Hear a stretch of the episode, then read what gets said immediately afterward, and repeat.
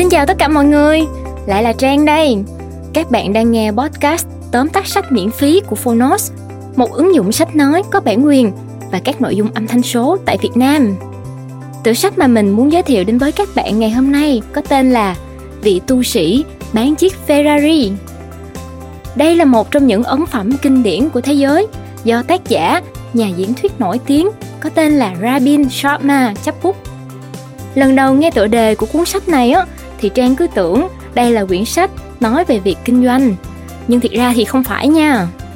Thực tế thì đây là tựa sách nói về đề tài truyền cảm hứng nè, theo đuổi lý tưởng sống nè và hướng tới một cuộc sống hạnh phúc. Sách kể về một luật sư gặt hái được rất là nhiều thành công trong cuộc sống. Anh chàng này có tên là Julian Manter. Anh là một ngôi sao trong ngành luật, thu nhập lên tới 7 chữ số, sở hữu một căn biệt thự tráng lệ, một chiếc máy bay riêng và một chiếc Ferrari màu đỏ bóng loáng đáng ngưỡng mộ. Thành công là vậy, thế nhưng sâu thẳm trong anh lại đầy những đắng cay và căng thẳng.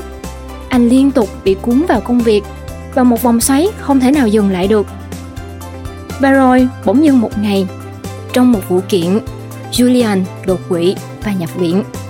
Ngay khi xuất viện thì anh đã có một quyết định đã đem lại một bước ngoặt thay đổi cả cuộc đời. Anh đã bán tất cả những tài sản của mình, trong đó có cả chiếc xe Ferrari, niềm tự hào của mình và rồi bắt đầu hành trình đến Ấn Độ để gặp gỡ các nhà hiền triết Sivana.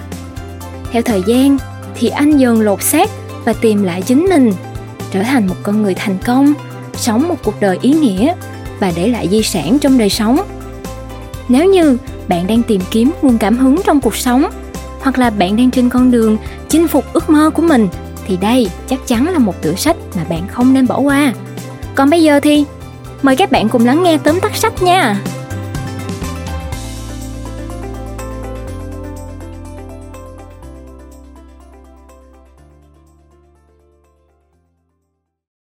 Bạn đang nghe từ Phonos. Tóm tắt sách vì tu sĩ bán chiếc Ferrari Tìm về sức mạnh vô biên Tác giả Robin Sharma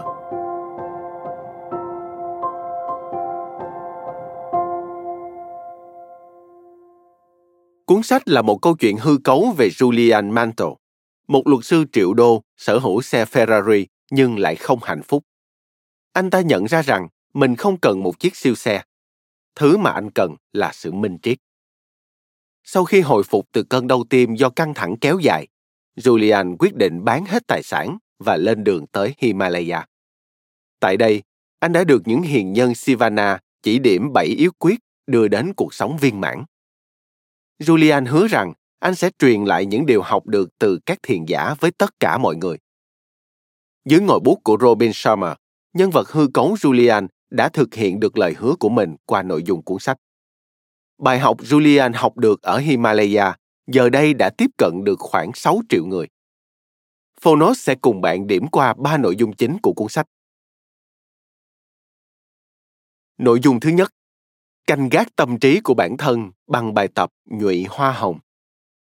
Hãy tưởng tượng rằng có một khu vườn xinh xắn, đầy những hoa thơm trong không gian trầm tĩnh, êm đềm mà bạn luôn cảm thấy dễ chịu, được hồi phục và tràn đầy năng lượng bất cứ khi nào hiện diện ở đó. Tâm trí bạn sẽ tạo ra một khu vườn như vậy nếu bạn cứ tưởng tượng như thế. Đó là sức mạnh của tâm trí.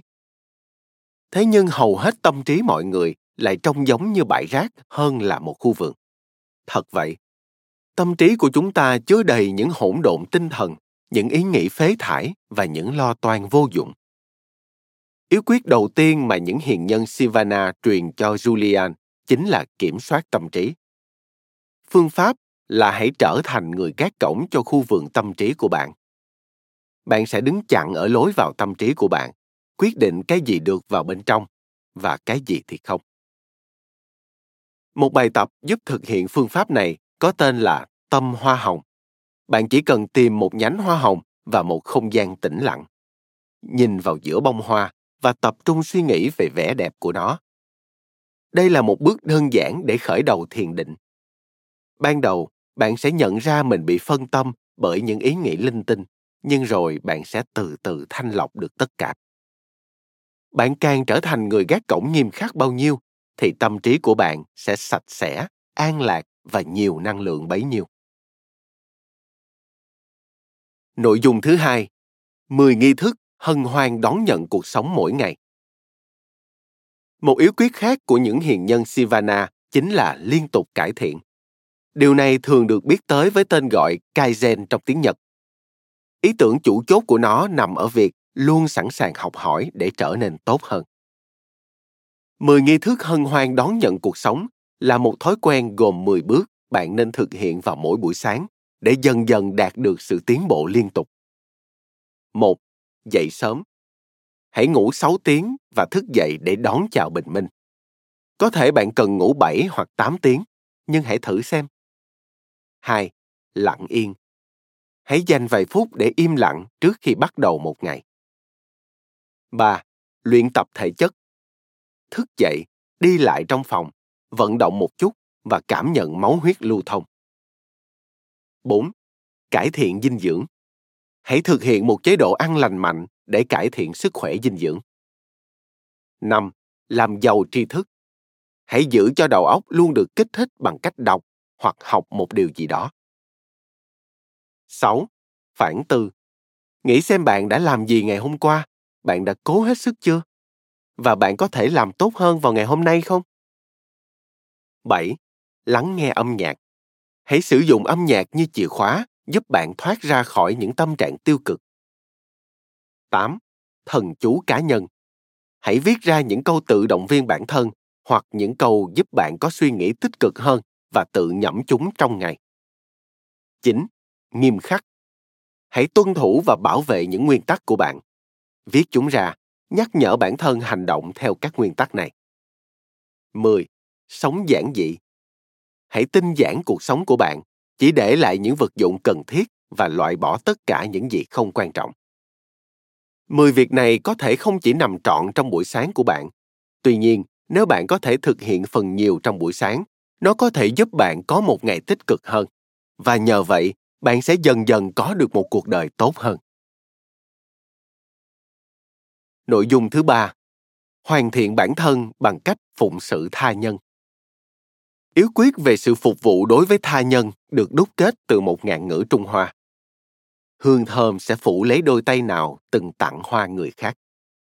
Đây là một ẩn dụ diễn tả bất cứ khi nào bạn giúp một ai đó.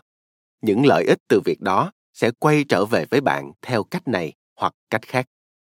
Bạn có thể nhận ra điều này hoặc không, nhưng luật nhân quả là phổ quát bao trùm cả vũ trụ.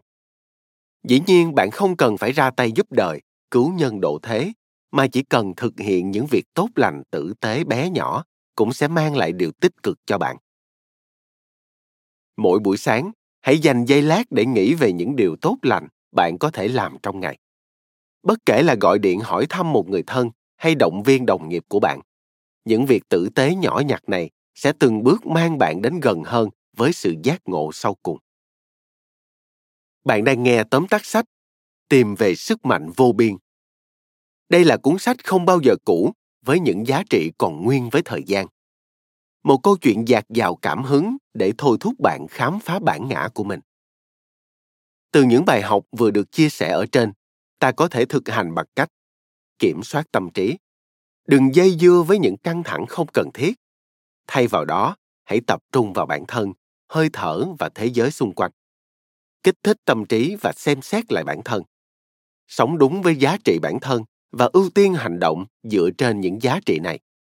Cuối cùng, hãy rộng rãi và tử tế. Sự tử tế sẽ mang bạn đến gần hơn với giác ngộ. Cảm ơn bạn đã lắng nghe tóm tắt sách trên ứng dụng phonos. Hãy thường xuyên truy cập vào phonos để đón nghe những nội dung âm thanh độc quyền được cập nhật liên tục bạn nhé.